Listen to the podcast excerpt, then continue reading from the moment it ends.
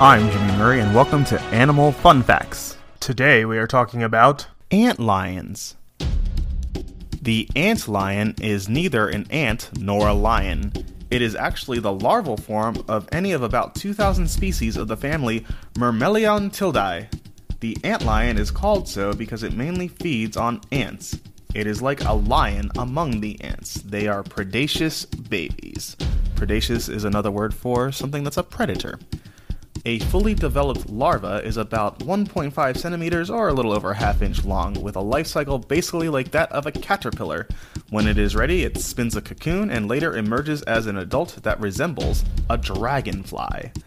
Ant lions like to set their traps in places where it is dry and where the soil particles are loose and small. They dig a circular, funnel shaped pit and hide at the bottom of it.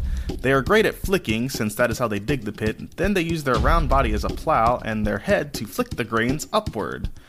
When unsuspecting prey falls into the pit, the antlion grabs it with its jaws. The prey cannot escape the pit because the wall is so crumbly. The more it tries to climb up, the more grainy the wall crumbles down. In North America, antlions are called doodlebugs because of the doodles they leave on the sand while looking for a suitable spot to make a trap. Doodlebug.